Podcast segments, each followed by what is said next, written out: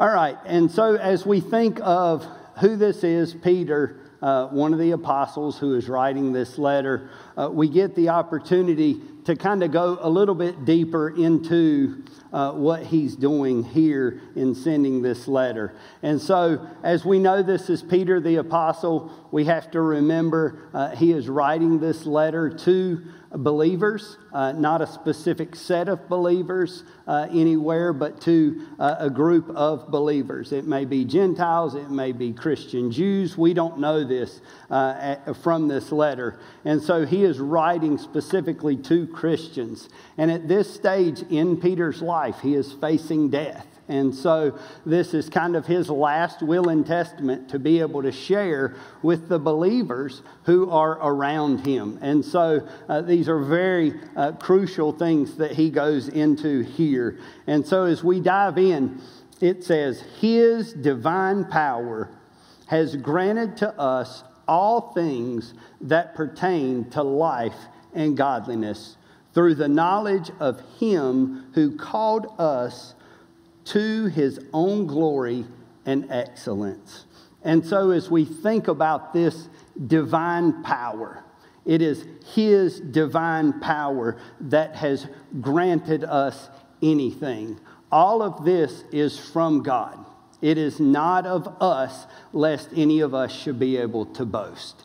And so, as we see this from the onset and remembering that Peter, an apostle who we see as a mighty man of God, was nothing but a servant and apostle of Jesus Christ, was nothing but equal standing with each and every one of us who are believers in Jesus Christ. And so we know this is not a power that comes from man. This is not a power that comes from Peter, but this is a divine power that has been granted to us who believe in the name of Jesus Christ, who have called on his name, who have turned away from our sins and repented and believe in his death, burial, and resurrection. So, this is who this has been granted to, okay? And so, as we go a little bit further, it says, His divine power has granted to us all things that pertain to life and so when we think about this being granted to us, all things that pertain to life, like when I think about my life and I hear that immediately, I kind of think about today. Like, okay, yeah, he gave me sleep last night.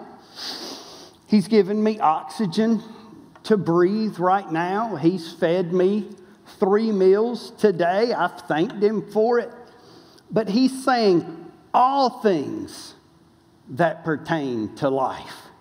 And so, not only this day is He going to provide all things, even though He is going to give me daily bread, but He's talking about before the foundations of the world, when He knew me, whenever He was knitting me together in my mother's womb, when He was counting every head on my hair, on my head, even though there's less now. Um, when I was 10, when I was 20, when I was 30, when I was 40, when I am 80. He will grant me, He will grant us all things that pertain to life. That seems like a lot, doesn't it? But guess what? I haven't even gotten into eternity. He will grant us all things that pertain to life, not only here on this earth but forevermore. When we are with him and we will see him in his full glory. So, all things that pertain to life and godliness. And so, that godliness is he is giving us his spirit to allow us to be able to reflect him. And so the gift of the Holy Spirit is what gives us that godliness, and we're able to reflect that to the world, right? Because before I was a believer, I could not be kind to Bobby without desiring something back in return. Because we can't. We don't know love. I can't love someone. I can't treat them the way that they're supposed to be treated. I can't be kind and patient. I can't be godly without the gift of His Spirit, which takes us back to His divine power has granted to us. So He's given me this life, He's given me godliness through His Spirit. Let's continue on. Godliness through the knowledge of Him who called us to His own glory and excellence. And so, this, these gifts that we're talking about, this divine power, everything that pertains to life and godliness, this, this godliness that we have, is all given through the knowledge of Him, through Jesus Christ, through belief in His death, burial, and resurrection from the grave. That is how I receive this, is from that knowledge. Who called us, so God sought me out and called me to Himself to his own glory and excellence, who called us to his own glory and excellence, by which he has granted to us his precious and very great promises. And so he, he is taking this and this calling to us, calling us to himself. That means he pursued us and had us to come to Him. And that is a gift in itself. And so, as we look at His own glory and excellence, and so as we think why God would call me to Himself, there, I bring absolutely no benefit to God. But in my weakness, he receives honor and glory. In his excellence, he receives honor and glory through calling broken things to himself, and a perfect God lives out their lives through them, and they and he gets honor and glory. Because we as his people, when people say, hey, man, you're really a good guy. I say, No, I'm not. It's because of Jesus that I'm being nice to you. It's because of Jesus setting me free that I can do that. So it's our responsibility to point to Him so that He receives honor and glory, so that I'm not the one being puffed up. What a beautiful gift that we are getting here in Christ Jesus. And all of this has been given to us. None of this has been by me. So therefore, we continue to move on. And it says, His precious and very great promises. And so let's think of these, these precious things, these very great promises. So we know there is nothing good in us without Jesus Christ.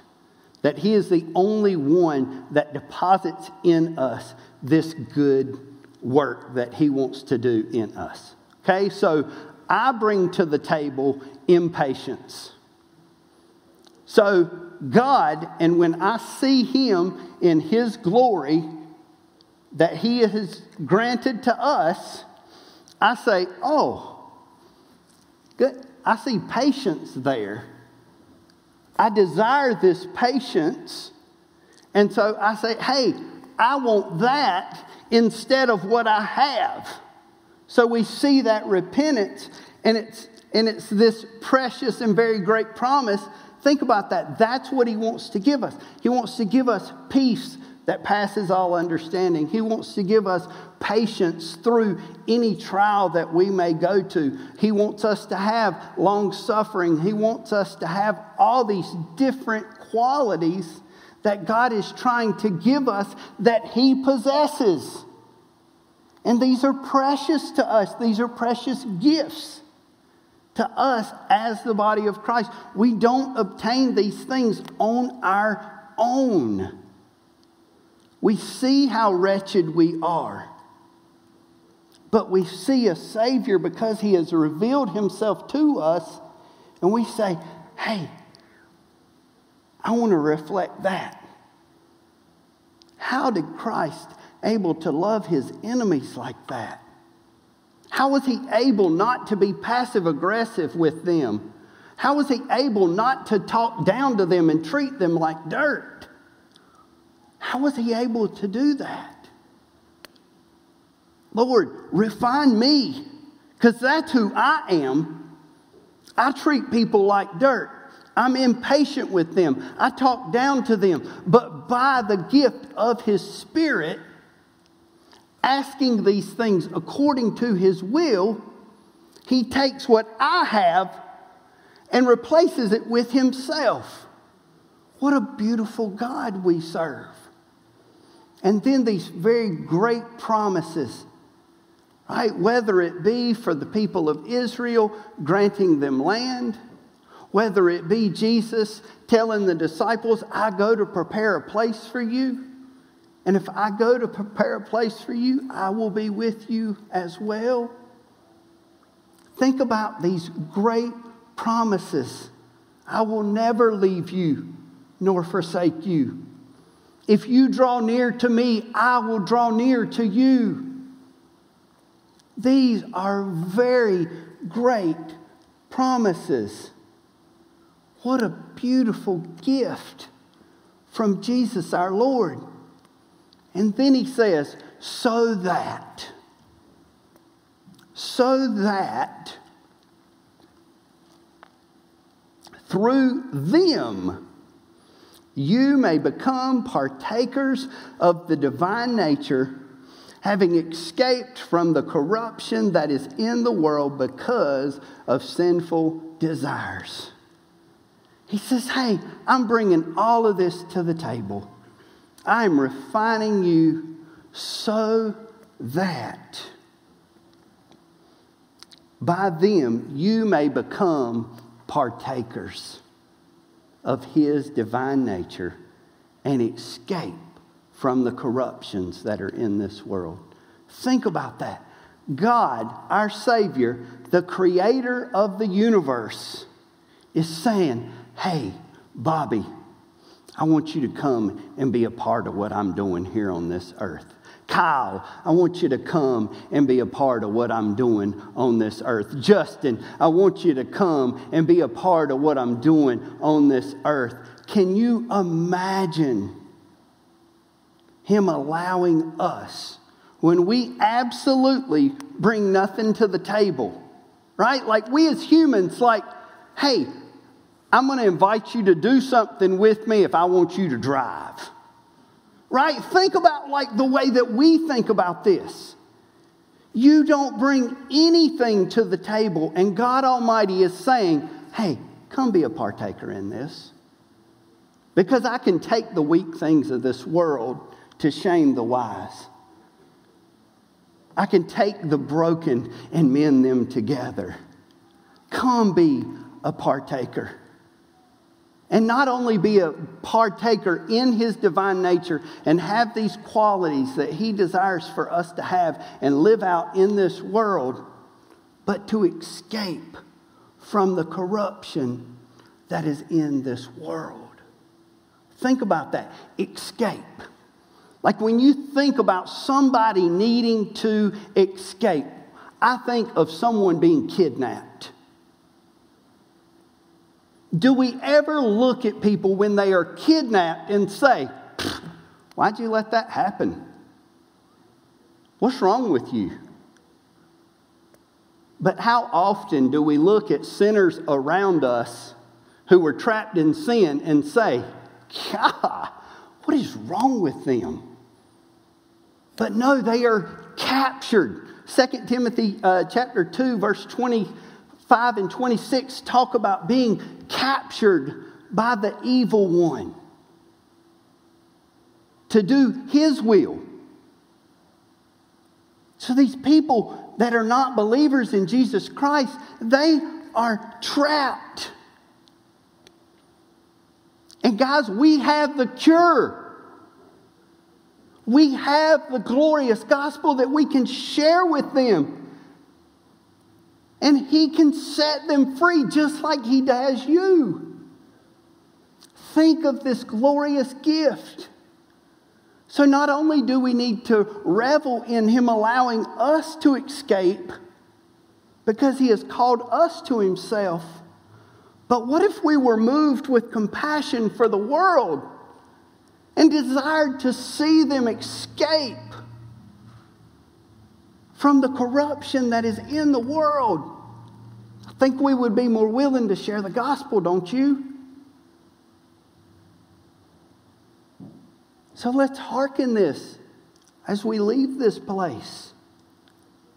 Let's think of all these glorious gifts that God has given us in Christ Jesus. And let's go and be willing to share this with the world. Let me pray for you. Father, we love you. We thank you for your word. We thank you for your time that you give us, Lord. Lord, you are good and gracious slow to anger, and abounding in steadfast love. And I am so grateful that you have called us to yourself. Lord, but I pray that if there is not one who knows you here tonight, Lord, I pray that you would do a mighty work and that you would grant him repentance that would lead to faith in you. In Jesus' name I pray.